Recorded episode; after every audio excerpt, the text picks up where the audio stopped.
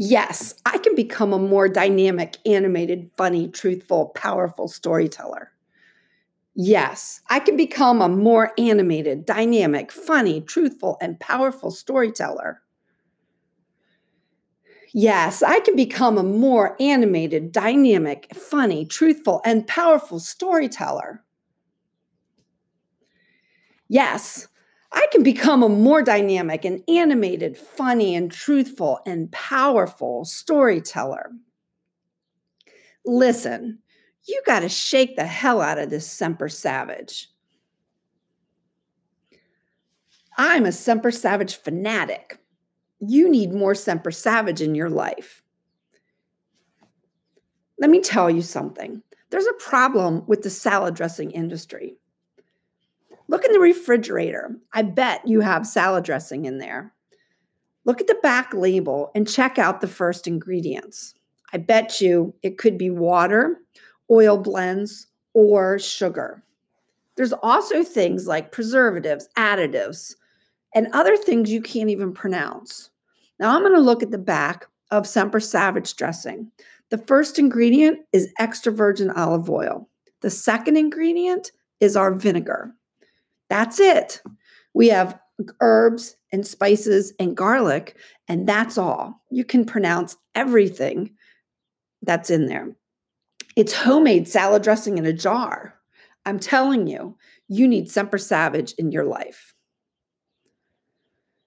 A couple years back, our daughter sent me an email and she wanted John to make her some salad dressing. She was living away at college and she said, Mom, I tried to make John salad dressing and it tasted like ass. Can you ask John to make some salad dressing and could you bring it to me to school? And that's how it started. John started making salad dressing and I brought it to school for her to use.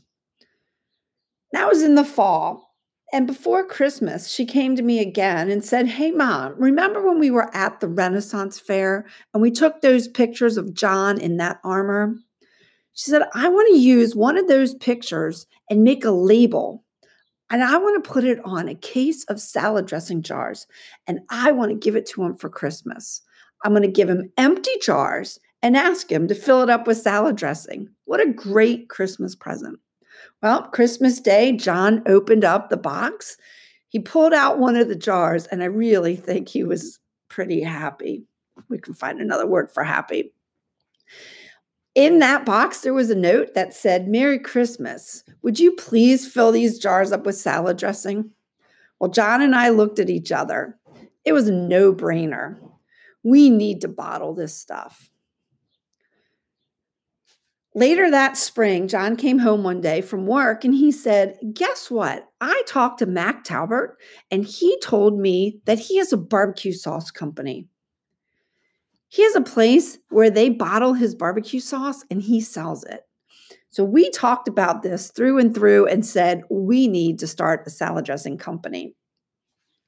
Max shared the name of the bottle company he bottling company he used, and we were ready for the next step.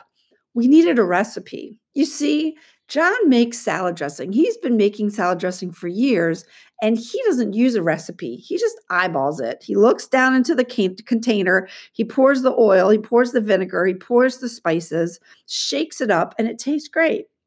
But in order to do this, we needed a recipe. Well, this one Saturday, I call it recipe day. We started at about nine o'clock in the morning and we started measuring oils and vinegar and seasoning and garlic. We would mix it up, we would try it, and we needed to find this recipe. We made batches and batches of this stuff and we shook it. Because listen, you got to shake the hell out of this stuff. We shook it, we tried it, we tasted it, and we went back to the kitchen and tried it again. And we did this from nine in the morning until about five o'clock in the evening. After trial and trial and trial and taste and taste, we finally perfected it. Savage Centurion was finally made.